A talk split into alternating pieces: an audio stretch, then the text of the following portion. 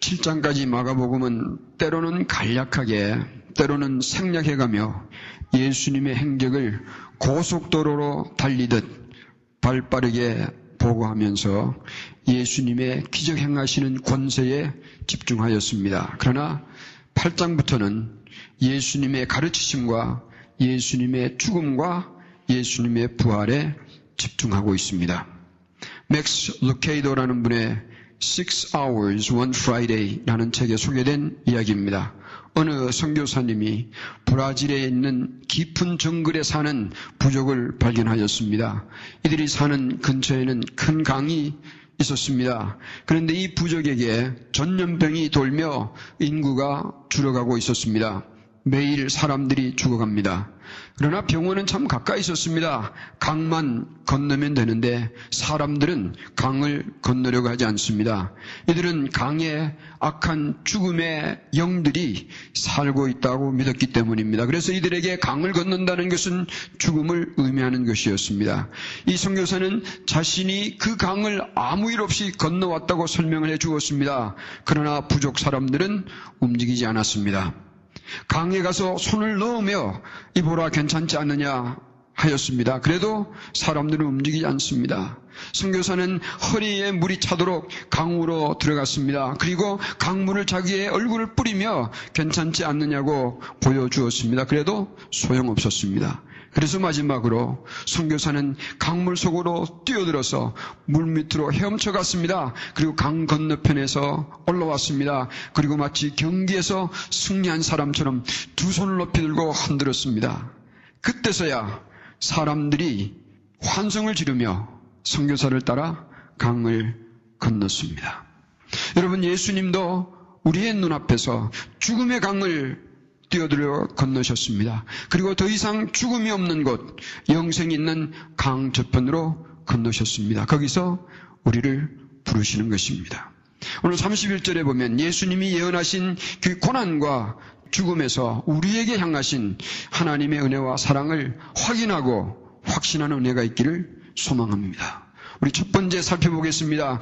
인간의 버림받음과 예수님의 버림받음입니다. 31절에 보면 예수님은 자신이 버림받게 될 것을 예언하셨습니다. 예수님은 자신이 하늘로부터 오신 것을 여러 번 말씀하셨습니다. 요한복음 8장 42절에 하나님이 너희 아버지였으면 너희가 나를 사랑하였으리니 이는 내가 하나님께로서 왔습니다. 나는 스스로 온 것이 아니요 아버지께서 나를 보내신 것이라 하셨습니다. 그러나 바리새인들과 장로들과 대제사장들과 서기관들은 이 예수님을 버리게 될 것이라고 예언하셨습니다. 여러분, 인간이 예수님을 버렸다는 것을 무엇을 의미하는 것입니까? 첫 번째는 예수님을 보내신, 예수님을 보내신 하나님을 버렸다는 것을 의미하는 것입니다. 요한복음 12장 44절과 45절에 보면 예수님은 나를 믿는 자는 나를 믿는 것이 아니요 나를 보내신 이를 믿는 것이며 나를 보는 자는 나를 보내신 이를 보는 것이라고 하셨습니다. 그리고 자신을 거부하는 바리새인들에게 요한복음 8장 47절에 하나님 께 속한 자는 하나님의 말씀을 듣나니 저희가 듣지 아니함은 하나님께 속하지 아니하였음이로다 하시며 예수님을 부인하는 자는 하나님께 속하지 않았다고 단호하게 말씀하셨습니다. 여러분, 예수님을 믿는 자는 예수님을 보내신 하나님을 믿는 것이라고 한다면 예수님을 버리는 것은 곧 하나님을 버리는 것이라고 하신 것입니다. 두 번째 의미는 예수님을 거절한 것은 인간의 본성적인 악함을 의미합니다. 예수님을 거부하는 일은 오늘날 보면 날이 갈수록 심해집니다. 다른 종교는 인정하여도 기독교만은 아니라고 합니다. 다른 길은 인정해도 예수님의 구원의 길은 인정하지 않겠다는 소리는 날이 갈수록 높아집니다. 참 하나님은 거부하고 거짓 신은 인정하려는 것은 인간의 악의 깊이를 말하는 것입니다. 세 번째, 예수님이 버림받은 것은 하나님으로부터 버림받은 인간의 비참함을 보여주는 것입니다. 그러나 여러분 아십니까? 하나님이 인간을 버린 것이 아니, 아닙니다. 인간이 하나님을 버리는 길을 택한 것입니다. 인간이 하나님을 버리는 순간 인간은 악의 권세에 속하는 것이며 인간이 하나님을 버리는 것은 비극입니다. 이 비극은 에덴 동산에서 시작되었습니다. 아니에요. 인간의 마음에서부터 시작되었습니다. 인간으로부터 버림받은 예수님의 비참한 모습은 곧 하나님으로부터 버림받은 인간의 비참함의 그림자일 뿐입니다. 네 번째 의미는 예수님이 사람의 버림받으신 것은 그러나 사람에게 소망을 주신 증거인 것을 알아야 할 것입니다. 사람이 예수님을 죄인이라는 명목으로 십자가에 사용시켰습니다. 그렇다면 하나님을 버린 사람의 죄는 어떠합니까? 예수님이 인간의 버림을 받기 전에 사실은 인간이 하나님의 버림을 받은 자도입니다. 그러므로 오히려 인간이 하나님께 은혜를 구해야 할 터인데 오히려 찾아오신 예수님을 싫다고 버리는 모습입니다. 그러나 예수님은 인간이 버리는 대로 그 버림을 다 받으셨습니다. 하나님은 우리를 버리는 대신에 인간으로부터 버림받는 길을 택하셨습니다. 그 의미는 인간에게 소망을 두신 증거입니다. 그 소망 때문에 예수님은 고난도 받으신 것입니다. 예수님의 고난과 인간의 고난을 정리해 보겠습니다. 31절에서 예수님은 자신에 관한 두 번째 예언을 하셨는데 그것이 고난받으신다는 것입니다. 예수님은 자신이 많은 고난받을 것을 예언하셨습니다. 하나님의 아들이 하나님의 아들이 인간으로부터 고난받는다는 것, 그것은 무엇을 의미하는 것입니까?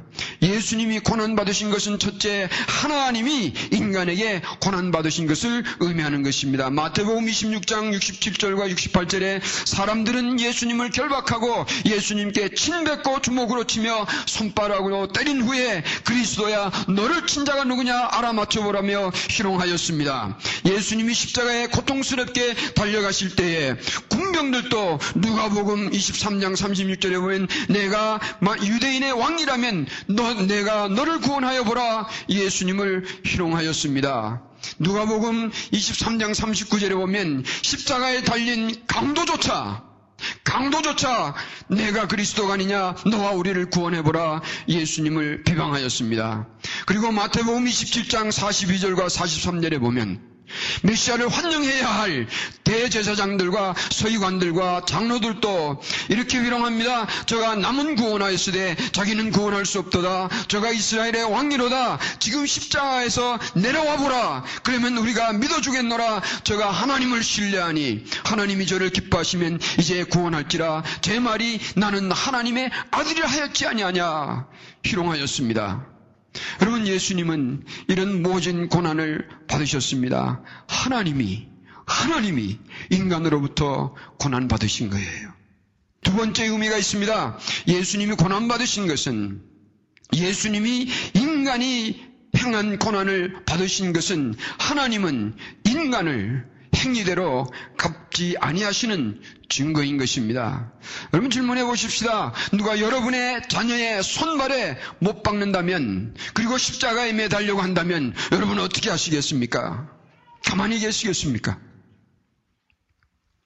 사랑하는 성도 여러분, 말씀 한마디로 우주를 창조하신 하나님, 콧김으로 바다를 가르신 하나님께서 자기의 아들 성자에게 성자의 손발에 못 받는 인간들이 힘이 없어 벌하지 않으신 것이 아니지 않습니까?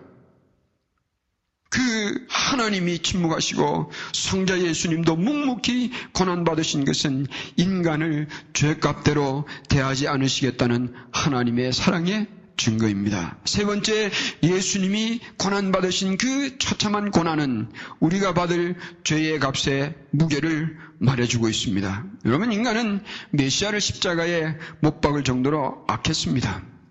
지금도 악해요. TBS, TNT, CNN의 방송들을 소유하고 있는 Turner Broadcasting의 설립자인 테드 터너가 한 번은 National Press Club에서 연설하며 이런 말을 했습니다. 천국은 완벽한 곳인데 나는 거기 가고 싶지 않습니다. 여기 있는 우리들 대부분이 어차피 거기 못 가겠지만 이 말을 들었던 사람들은 슬퍼하기는 그냥 오히려 웃었습니다. 그는 말을 이어갔습니다. 지옥은 혼란한 곳이니까 그곳에 가면 할 일이 많을 겁니다. 그러나 천국은 완벽한 곳이라니 누가 그런 데 가고 싶겠어? 엄청 지루할 테니까. 그리고 그 말에 사람들은 또 웃었습니다. 여러분 인간은 너무 악하여서 우려할 말에도 웃으며 주떠들며 즐거워하는 이 악함, 지옥의 형벌의 무서움을 인정하지 않으려고 합니다. 사람들은 지옥에라도 가겠다 큰 소리치며 오늘도 예수님을 처단하려고 하는 것입니다. 이런 인간으로부터 고난을 받으신 예수님의 십자가의 고난은 하나님을 버린 인간이 받아야 할 고난의 그림자일 뿐입니다. 예수님의 십자가는 죄의 값의 무게입니다. 그런데 여기에 한 번 더 생각할 것이 있습니다. 예수님의 죽음과 우리의 죽음을 생각해 보겠습니다. 31절에 보면 예수님은 또한 자신이 죽임당할 것을 예언하셨습니다. 예수님이 십자가에 고통스럽게 죽음을 당하신 것은 무엇을 의미하는 것입니까? 첫 번째, 인간의 죄악의 깊이를 또 한 번 생각하게 하는 것입니다. 예수님을 거부한 인간은 예수님의 사랑을 오히려 죽음으로 갚았습니다. 이것은 하나님을 거부한 인간의 마음이 얼마나 악한지를 드러내는 것입니다. 두 번째, 예수님의 죽음은 죄의 대가가 얼마나 무서운지를 보여줍니다. 인간이 인간에게 죄 지었다는 명목으로 사람들은 예수님을 십자가에 못 박았습니다. 그렇다면 인간이 하나님께 지은 죄는 어떻게 갚아야 합니까? 예수님을 토령한 죄는 어떻게 갚습니까? 예수님을 죄인으로 죽인 죄는 어떻게 갚습니까? 다빈치 코드와 같은 책과 영화로 예수님을 간음자로 모독하는 오늘날 인간의 죄는 어떻게 갚을 것입니까? 여러분, 예수님의 십자가의 죽음은 인간이 갚아야 할 죄값의 그림자입니다. 그러나 세 번째, 인간의 죄를 사여 주시려는 하나님의 뜻을 이루는 것이 예수님의 십자가의 죽음이었습니다. 예수님이 받으신 고난과 죽음은 우리가 받을 고난과 죽음을 대신 받으신 것이었습니다. 이 메시아의 대속의 죽음은 이사야서에서 예언된 또 다른 예언서에서 예언된 죽음이었습니다. 이사야서 53장 4절과 5절을 보겠습니다. 그는 메시아를 말합니다. 예수님의 죽음을 말합니다. 예수님 그분은 실로 우리의 질고를 지고 우리의 슬픔을 당하였거늘 우리는 생각하기를 그가 징벌을 받아서 하나님에게 맞으며 고난을 당하였다 하였노라. 그가 찔림은 예수님의 찔림은 우리의 허물을 인하며 그의 상함은 우리의 죄악을 인함이라 그가 징계를 받음으로 우리가 평화를 누리고 그가 채찍을 맞음으로 우리가 나음을 입었도다. 예수님은 우리가 당해야 할 죄악의 고난을 대신 지셨습니다. 하나님은 성자의 손발에 못 박은 인간을 벌하지 아니하시고 묵묵히 성자를 희생시킨 것은 인간의 죄를 예수님의 죽음으로 대신 갚으시는 진리이며 우리의 죄악을 용서하는 길이었습니다. 이사야서 53장 6절은 우리는 다 양 같아서 그리 행하여 각기 할 길로 갔거늘 제 멋대로 살았거늘 여호와께서는 우리 무리의 죄악을 그에게 담당시키셨도다. 이사야서 53장 12절 하반절에 말씀하십니다. 이는 그가 예수 그리스도가 자기의 영혼을 버려 사망에 이르게 하며 범죄자 중 하나로 헤아림을 입었습니다. 그러나 실상은 그가 많은 사람들의 죄를 지며 범죄자를 위하여 기도하였느니라. 그리고 마태복음 20장 28절에서 예수님은 인자가 온 것은 섬기려 함이 아니라 도리어 섬기려 하고 자기의 목숨을 많은 사람의 대속물로 대신 죽어주는 대속물로 주려 함이라 하신 것은 예수님은 바로 이 예언을 성취하시려고 죽으실 것을 말씀하신 것이었습니다. 예수님의 죽음은 순간적인 결정이 아니었습니다. 이것도 해보고 저것도 해봐도 사람들에게 안 통하니까 이제 내 죽어 죽어야 되겠다 내린 결정이 아니었습니다. 인간이 에덴 동산에서 하나님을 버리고 죄를 선택했던 그때부터 성자의 죽음은 정하여 정진 것입니다. 예언대로 예수님은 속죄제물로 자기 자신을 희생시키셨습니다. 어떤 분이 그래서 이렇게 표현합니다. 인간의 생명은 십자가 아래 용서라는 땅에서 자란다 표현했습니다. 인간의 생명은 십자가 아래 있는 이 용서라는 소일, 용서라는 흙에서부터 자란다고 하였습니다. 여러분 아십니까? 예수님은 고난을 받을 죄인인 우리를 용서하시고 대신 죄인 되으셨습니다. 버림받은 우리를 건져내시고 우리 대신 버림을 받으신 것입니다.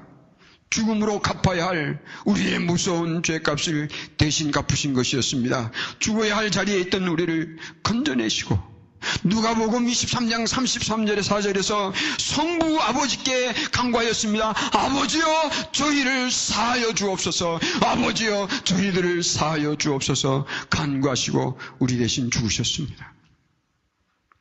스티븐 힐이라는 분은 많은 종교는 십자가 주위에 서성이고 있지만 기독교는 십자가 위에 있다 표현하였습니다.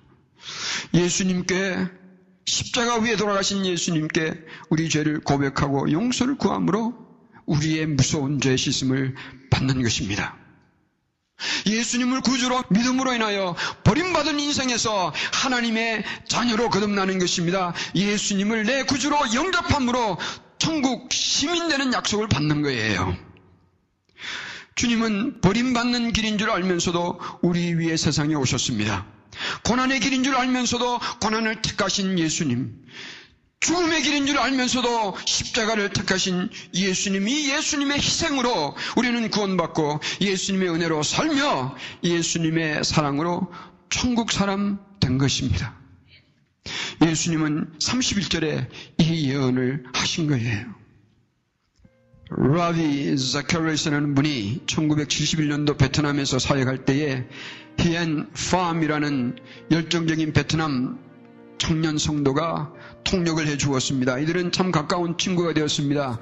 그러나 라비는 미국으로 돌아왔고 곧 베트남 정령이 일어났습니다. 그리고 이 하이엔이라는 사람은 미국인을 도왔다라는 죄목으로 감옥에 갇힙니다. 감옥에서 사람들은 민주주의와 기독교회가 거짓이라는 것을 가리키며 비판하였습니다. 날마다 막스와 엥겔의 이 공산주의 사상을 홍수처럼 들으며 이 청년은 세뇌를 받기 시작합니다. 그리고 자신의 믿음을 의심하기 시작했습니다. 그럴 수도 있지. 내가 속은 것일 거야.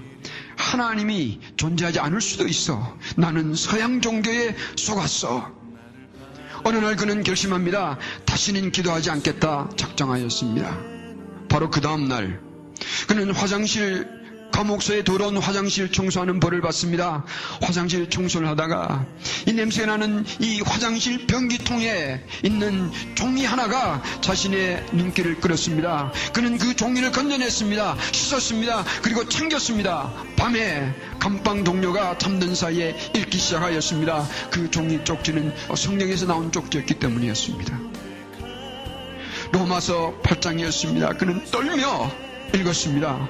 우리가 알거니와 하나님을 사랑하는 자, 곧 그 뜻대로 부르심을 입은 자들에겐 모든 것이 합력하여 선을 이루느니라 내가 확신하노니 다른 아무 피조물이라도 우리를 우리 주 그리스도 예수 안에 있는 하나님의 사랑에서 끊을 수 없으리라. 하예는 통곡하였습니다. 울었습니다. 그리고 하나님께 하나님을 의심한 것에 대한 용서를 구하였습니다. 그리고 다음날 간수장에게 그 더러운 냄새가 나는 화장실 청소를 계속하겠다고 자청하였습니다. 왜냐하면 간수 중 한 사람이 성경을 휴지로 사용한다는 것을 알았기 때문입니다. 그는 날마다 냄새나는 화장기 변기통 안에서 성경 쪽지를 모아서 씻고 챙겼습니다. 그리고 밤마다 성경 읽으며 그리스도의 사랑을 다시 확신하게 되었습니다. 해가 지난 후에 그는 추록하게 됩니다. 태국으로 탈출하고 미국을 건너왔습니다. 그리고 지금은 미국에서 훌륭한 사업가가 되어서 하나님의 말씀의 능력을 증가하며 살아있는 증인으로서 살아가고 있습니다. 하나님의 사랑, 그리스도를 통하여 우리에게 부어주신 사랑은 변함이 없습니다. 그 증거가 예수님의 버림받음이요. 그 증거가 예수님의 고난이요. 십자가의 죽음입니다. 그리고 다음 주에 살펴볼 과연 그것이 참인지를 알아본 그 증거의 결정적인 것은 예수님의 부활이에요. 여러분, 우리 대신, 아닙니다. 내 대신 고난을 받고, 내 대신 버림받고, 내 대신 죽으신 예수님의 은혜로 우리는 살아갑니다. 그래서 예수님을 경배합니다. 예수님을 보내신 하나님을 찬양합니다. 우리 안에 살아계시는 성령님께 감사를 드립니다. 죄인을 이토록 성자를 희생하기까지 사랑하시는 삼위일체 하나님의 자녀된 것이 기쁨이에요. 예수님은 오늘 이 31절에 자신의 그러한 고난과 버림받을 것과 죽음을 예언하시기까지 하시며 그 길을 가신 것은 우리에게 향한 하나님의 사랑이 얼마나 깊고 놀라운지를 우리에게 보여주는 증거예요. 하나님이 나 같은 거 사랑하실까? 사랑하세요. 이 광야에 이름 없는 우리들을 하나님 사랑하실까요? 사랑하세요. 주님의 은혜가 예수님을 통하여 여러분에게 쏟아진 것을 믿으시고 우리 인생의 걸음을 힘있게 찬양하며 감사하며 살아가시는 우리 제일 가족 되기를 주의 이름으로 축원합니다.